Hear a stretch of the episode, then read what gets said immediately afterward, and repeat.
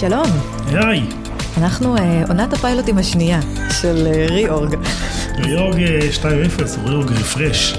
אפשר לומר את זה ככה. אנחנו פודקאסט תוסס על דברים שקוראים בהייטק. לי קוראים תור צוק.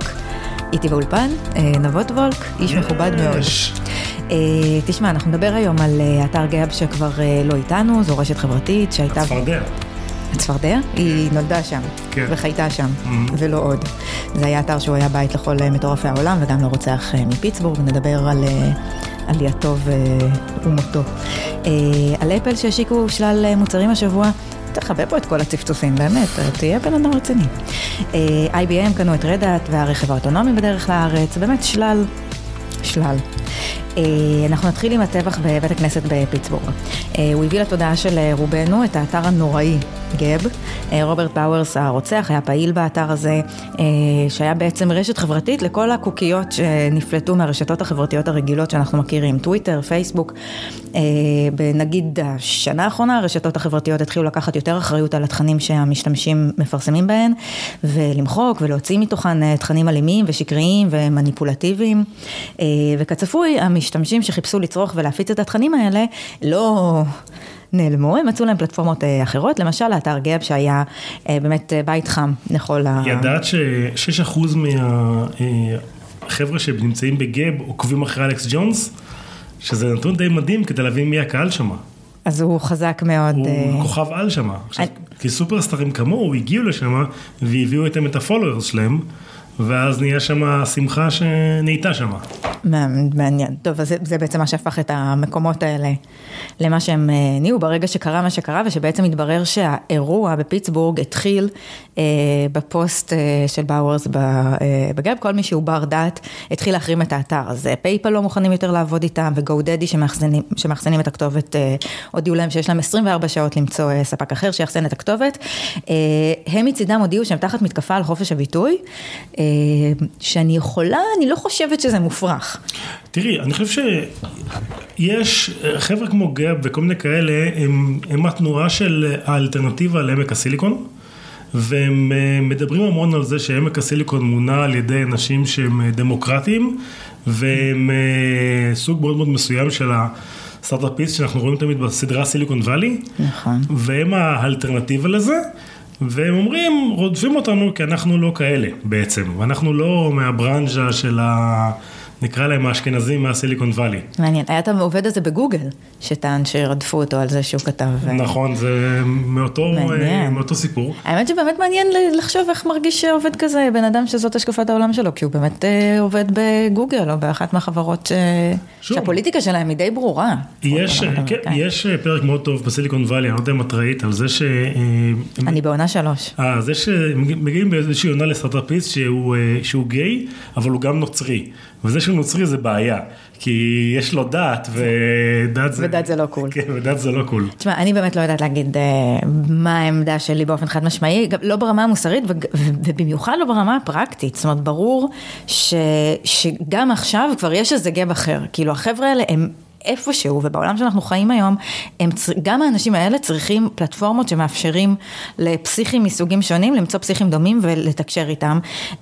אני חשבתי שזה מאוד דומה לסיפור של אינסלס, Involuntary Celibate, זאת תרבות של גברים שאין להם חיי מין ואין להם רומנטיקה, וזה לא מבחירה, ויש שם הרבה אלימות, ורדיט בזמנו סגרו להם את הפורום, וגם הם עכשיו מתקבצים בתוך אתרים של עצמם, פשוט הרבה זמן אף אחד מהם לא עשה פיגוע, אז אנחנו לא שמענו על זה, אבל מדי פעם זה קורה, ויש משהו שהוא בעיניי כמעט פתטי בניסיון כאילו ללכת ולסגור להם את הפלטפורמות במחשבה שהדבר הזה יפתור את האלימות של התתי תרבויות האלה. אני חושב שאנחנו לא צריכים לתת להם שזה יהיה קל. אני חושב שזה שעושים את התתי תרבויות האלה שהן לא מקובלות. זאת אומרת, להיות נאצי זה לא על הכיפק. ולא צריך שזה יהיה להם קל, כלומר אם הם מאוד מאוד מתאמצים ומדברים בזה בדארק ווב, באיזה פינה חשוכה, לא יודע מה, עבדו על זה קשה, על הכיפק, אבל אם זה אתר gab.com/nazi-pedophile, אז פחות כאילו על הכיפק. פחות מתאים לך שזה יצוץ בגוגל. בדיוק, פחות שזה יגיע בגוגל, כי הדעות האלה והדבר, זה באמת טוקסיק. זה לא סתם, זה באמת אלים, אלימות מאוד מאוד קשה קורית שם, אבל לא חושב שזה, כלומר, שצריך להיות במיינסטרים. בניגוד למה שהחבר'ה מגאב, שדרך אגב, היזמים הם דמוקרטים בכלל. הם דמוקרטים כל החיים שלהם. תשמע, יש שם טיעונים שהם לג'יט באמת, מהעולמות של חופש הביטוי. זה נכון שיש, תראה, יש מקומות שהם שחורים לחלוטין, ואין שום, כאילו, האתר של הנאצים הפדופילים, זה אני מבינה. אבל יש כל מיני מקומות אחרים, שבאמת השיח של ה-PC הוא... הוא הופך את המקומות האלה לבעייתיים, והוא הופך את האפורים להרבה הרבה יותר כהים, לפעמים גם ממה שהם צריכים לראות. אז מי מצייר את הקו? איפה קובעים את הקו? אז כיום אנחנו סומכים על זה שפייסבוק וגוגל וטוויטר ואפל, הם יציירו את הקו בחול, והם יגידו מה מוסר ומה לא. עכשיו, אם זה בסדר או לא בסדר, אני לא יודע, אבל זה שהם התחילו לעשות את זה, זה גם שינוי, כי את יודעת... שהפסיקו עם להגיד אנחנו פלטפורמה, אבל זה לא קשור אליהם. בדיוק, להגיד שזה הכי גרוע, להגיד אנחנו פלטפורמה, אנחנו לא יודעים מה קורה, זה הכי גרוע. שלקחו אחריות מבחינתי זה צעד מבורך, איפה הם מפסיקים את היחד אחריות, זה כבר שאלה שגדולה עליי, בשלב הזה. למרות שאני אשאיר כך רק עם מחשבה אחת, כי אני רוצה שנעבור לדבר על אפל,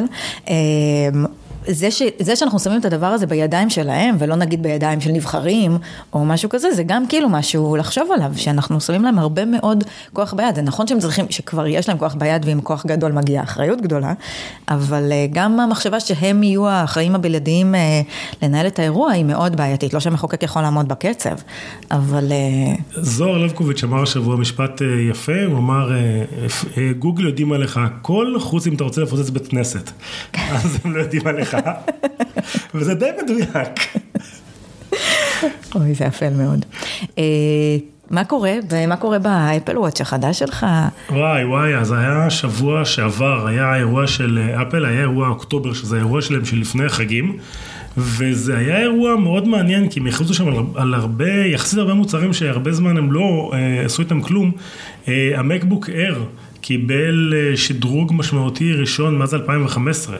מדובר מחשב שמכרו אותו בחנויות שהחזיק ספק מלפני 3 שנים. כלומר, דבר כזה לא נראה. שלא נדבר על המק מיני, שהשדרוג האחרון שלו היה ב-2014. מי ידע שהוא יחזור בדיוק, מי ידע שבכלל יחזור לחיים, והשני המחשבים האלה חזרו לחיים. אני חושב שהדבר הכי מעניין שהם הכריזו עליו זה האייפד החדש, שבעצם האייפד החדש שלהם, האייפד פרו, הם מנסים למצב אותו כמתחרה לסרפס. הוא מגיע עם מקלדת, והוקון מראים כמה פרודקטיביטי אתה יכול לייצר על הסרפס. על האייפד פרו הזה, ובעצם הם מנסים למכור את זה בתור ממש אלטרנטיבה ל-PC. עכשיו, זה מאוד מעניין, כי אני לא יודע אם מישהו יכול לעבוד עם אייפד פרו בתור המחשב המרכזי שלו בחיים, אני באופן שהייתי מאוד שמח, כי הסוללה מחזיקה הרבה יותר זמן, וזה הרבה יותר קל. והוא חתיך. אבל יש שם כל מיני דברים שאין שם הפייל סיסטם נגיד, מערכת קבצים, ואין... אבל כן עכשיו יש מה הסיפור עם ה-USB? יש USB-C, שאומר שאפשר להכניס לו הרחבות, ואפשר להתאים אותו עם מתנים יחסית סטנדרטי, הם מזיזים את האייפד מהחיבור הפרופרייטי שלהם, שזה הלייטנינג קייבל שיש לאייפון, ומעבירים אותו ל-USB-C, שזה הסטנדרט של התעשייה, אז הם כאילו מנסים ליישר קווים מהתעשייה, ושוב, מקרבים אותו מאוד לכיוון המקבוק אייר, ובעצם... רוצים לייצר אצל צרכנים שאלה מה כדאי לקנות מקבוק אייר או אייפד פרו. אני אגב הייתי בשאלה הזאת גם לפני כמה זמן, ואז התחלתי לעבוד במייקרוסופט וקיבלתי את הסרפס, פתרו לי את הבעיה. פתרו לך את הבעיה, למרות שאתה יכולה לחתום גם על האייפד במייקרוסופט, הכל טוב. אופה, נדבר על זה אחרי השידור. למרות שהסרפס, אני באמת... את מרוצה. אני מרוצה בלי, כן. בלי פרסומות. אז אני יכול לספר לך שאני מנסה לעבוד עם האייפד בתור מחשב בבית וקשה. יש דברים שהוא לא עושה טוב. כן, לא רק ברמת הנוחות מקלדת עניינים, אלא גם ממש ברמת הביצוע. כן, את רוצה שנחד לענות אחד עד השני, הרבה פעמים דברים כאלה קשה. הריוויו בדברג' כתב מאוד מאוד יפה שהמקבוק אייר מייצג את העבר, האייפד פרו מייצג את העתיד, ואנחנו תקועים איפשהו באמצע. שזה המצב כרגע בגדול. למשל החיים. נכון. עכשיו אני מציעה שתסביר לנו, למה זה מעניין ש-IBM קנו את Red Hat, חוץ מזה שזה מלא כסף, 34 מיליארד דולר, וזה לא רק מלא כסף, העסקה היא שלישית בגודלה בהיסטוריה של הטק האמריקאי, זה גם מגלם הערכת שווי, שהיא הרבה מעל מה שהיה להם לפני הרכישה. שזה סטנדרטי, בכל רכישה תמיד, כלומר תמיד, הפרמיה לרכישה היא תמיד באזור ה-50-60%, אז זה לא כזה מטורף. אבל אוקיי, פה אנחנו מדברים על 20 מול 34, כן, זה ככה זה. 20 מיליארד, זה בוטנים, מה זה? כן, בדיוק. אז מה יש ברדות שהיה כזה שווה ל-IBM לרכוש אותם? מה יש בהם שאין בי? אז דבר ראשון, יש להם כובע אדום, לכן. הסיפור עם Red Hat, שזה אחד מהחברות שתורמת הכי הרבה לקוד הפתוח, והם מפיצים את ההפצת לינוקס, שנקראת Red Hat לינוקס, והם שחקן מאוד מאוד משמעותי בתחום של הענן, ובתחום של אופן סורס על הענן. IBM הם התחילו, הם נכנסו שלישיים לענן, אחרי אמזון נכנסו ראשונים, אחרי זה מייקרוסופט, אחרי זה גוגל, אחרי זה IBM ואחרי זה גוגל, ובעצם מה שקרה זה שכולם עקפו את IBM לגמרי. כלומר, IBM עם כל ההשקעה הענקית שלהם בענן, הם שחקן לא גדול, בוא נגיד זה ככה, ו-IBM מבינים כמו רבים וטובים אחרים שהעתיד נמצא בענן, והם החליטו ללכת all in על ידי רכישת של Red Hat, שזה הביא אותם לנקודה היותר טובה, יותר מעניינת בענן. דעתך? לא, נראה לי שכאילו מעט מדי או מאוחר מדי? נראה, כן, כמו שהרבה דברים שה-IBM עושים, זה קצת כזה, מה, קניתם שחקן כזה מה עכשיו? תשמע, יש משהו מעניין שקורה בגוגל. 200 מהנדסים ומהנדסות, זה חשוב להגיד, מארגנים את מה שמכונה צעדת הנשים, במחאה על זה שהחברה, על זה שגוגל מגנה על עובדים שחשודים בסקשואל מיסקונדקט. איך מתרגמים את זה? התנהגות מינית לא הולמת. בלתי הולמת, אוקיי. אז אנדי רובין הוא היוצר של אנדרואיד, ואיש חשוב לחברה בסך הכל. הוא נראה כמו בוטן רשע. הוא נראה. חבל שאנחנו במדיום לא ויזואלי. הוא איש חשוב לחברה בסך הכל, הוא קיבל מגוגל 90 מיליון דולר, והם גם השקיעו בחברה החדשה שלו, בזמן שהם בעצם יודעים על הכל. הוא עזב את גוגל ב-2014, אחרי שנים של התנהגות בלתי הולמת, הוא אשם ברומן עם עובדת זוטרה. עכשיו אני חייבת להגיד שמה שיפה בדיווחים על הרומן הזה, בניו יורק טיימס, זה הכל בעקבות איזו כתבה מאוד גדולה שפורסמה בניו יורק טיימס, אז שם קודם כל דיווחו על זה שהוא היה נשוי בזמן הרומן, ורק אחר כך מדווחים על זה שהרומן, שפה כבר אולי צריך לשים רומן במרכאות, הוא כלל גם כפייה של אקטים מיניים. יש פה סדר של דברים בלתי מוסריים שהוא עשה, אז יש דיווחים שונים לגבי למה הבחור הזה באמת בסופו של דבר כן עזב את גוגל, והשוני הוא בין זה שיש כאלה שלא אומרים סיבה, לבין זה שדה אינפורמיישן כן דיווחו, שזה קשור לסקשואל מיסקונדקט, ובכל אופן אחרי שגוגל הראו לו את הדלת, ואין מחלוקת על זה שלגמרי כולם ידעו, זה היה ברור שהוא התנהג לא על הכיפק, והוא עדיין קיבל חבילת פרישה ככה מאוד יפה, ומאוד על זה מניות בשווי של 150 מיליון דולר. סתם שתבינו כמה חשוב אנדי רובין של גוגל, גוגל קנו את החברה שלו דנג'ר, ועל בסיס החברה שלו אנדרואיד בנוי, כלומר הוא המציא את אנדרואיד בגדול, בגלל זה הוא חשוב. ואחר כך גם השקיעו בחברה החדשה שלו, שבינתיים היא כבר בצרות, לפחות זה יש קצת צדק פואטי בעולם, וזה לא רק כסף, גם הגנו עליו ועל המוניטין שלו ולארי פייג' מי שהיה אז המנכ"ל, איחל לו כל טוב ובהצלחה, ולא אמר שום מילה על הנסיבות שבהן הוא עוזב. בקיצור, עכשיו העובדים מתכוונים לעזוב את יום העבודה, במחאה, העובדים והעובדות כמובן, ובגדול סונדר פיצ'אי, המנכ"ל, תומך בהם. הוא שלח ממו לכולם וסיפר שבשנתיים האחרונות הם פיטרו כמעט 50 איש, האמת שזה נתון מדהים, פיטרו כמעט 50 איש על רקע של התנהגות מינית בלתי הולמת. מה קורה שם בגוגל? זה פשוט עניין של, בעיניי זה פשוט עניין של חוק המספרים הגדולים. כאילו יכול להיות במייקרוסופט יש יותר עובדים. אני לא נתקלתי. תוכל לאיזה כיוון לקחת את אני עוד לא נתקלתי. בכל אופן, המנכ"ל תומך במחאה, ובינתיים כבר מתחילה חגיגה, ואתמול בכיר באלפאבית עזב, אחרי שפורסם עליו באותה כתבה בניו יורק טיימס. חברת האם של גוגל. כן, שהוא הטריד מינית מישהי שהתראיינה לעבוד אצלו, זה יצא בדברג'. אוי, לא רשום לי את השם של האיש הזה, אבל אפרופו איך שהוא נראה, הוא נראה כמו דמות באנגרי ברדס. כן, דיווחים בתקשורת על אריק שמיט, שהוא היה מנכ"ל, ואחרי זה יושב ראש, שהוא עדיין יושב ראש, שגם הוא פלפלון לא קטן, והחזיק דירה בניו יורק, דירת פורנו, ועניינים וסיפורים, רגע, שם שמחה. לפחות אבל, אגב, הבחור שעזב אתמול, הוא עוזב, והוא לא מקבל חבילת פרישה. גם צריך לדעת מתי להטריד. עכשיו, תשמע, אני ככה מצד אחד אומרת, סחטן על העובדים והעובדות של גוגל, שמשתמשים באמת בכוח שלהם כדי לקדם ערכים שהם מאמינים בהם. זה אגב קרה בעוד כל מיני תחומים, בפרויקט מייבן, שבו התנגדו שהחברה תספק פתרונות בינה מלאכותית לפנטגון, בחברה אחרת, קפצה להזדמנות, ודרגון פלייט שיועד לשוק הסיני, עובדים שם גם מחו והפריעו לה. כן, אבל אף אחד לא עוזב את העבודה. אף אחד לא עוזב. תשמע, פה גם המנכ"ל תומך במחאה, אז כאילו באמת, איפה הכיף? כן, בדיוק.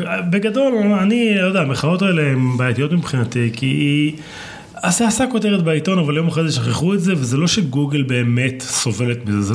זה לא שזה שטלנטים גדולים נוערים מחוץ לגוגל. עדיין עובדי גוגל מעדיפים לקבל את $2 מיליון שלהם בשנה, ולצאת פעם בשנה למחאה מחוץ למשרד, אז כאילו די קל לצאת למחאה שהמשכורת לא נפגעת. למרות שדווקא גוגל, הנה אנחנו רואים, כאילו בשנתיים האחרונות הדברים השתנו, הוא בעצמו אומר, 48 איש פוטרו על רקע התנהגות מינית בלתי הולמת, אולי יש פה איזה משהו, את ה-AI לפנטגון הם הפסידו, מייקרוסופט לקחה את זה בין היתר, בגלל, תודה לכם, בין היתר, אבל בגלל שהייתה שם המחאה מאוד רצינית של עובדים, וכן איימו לעזוב.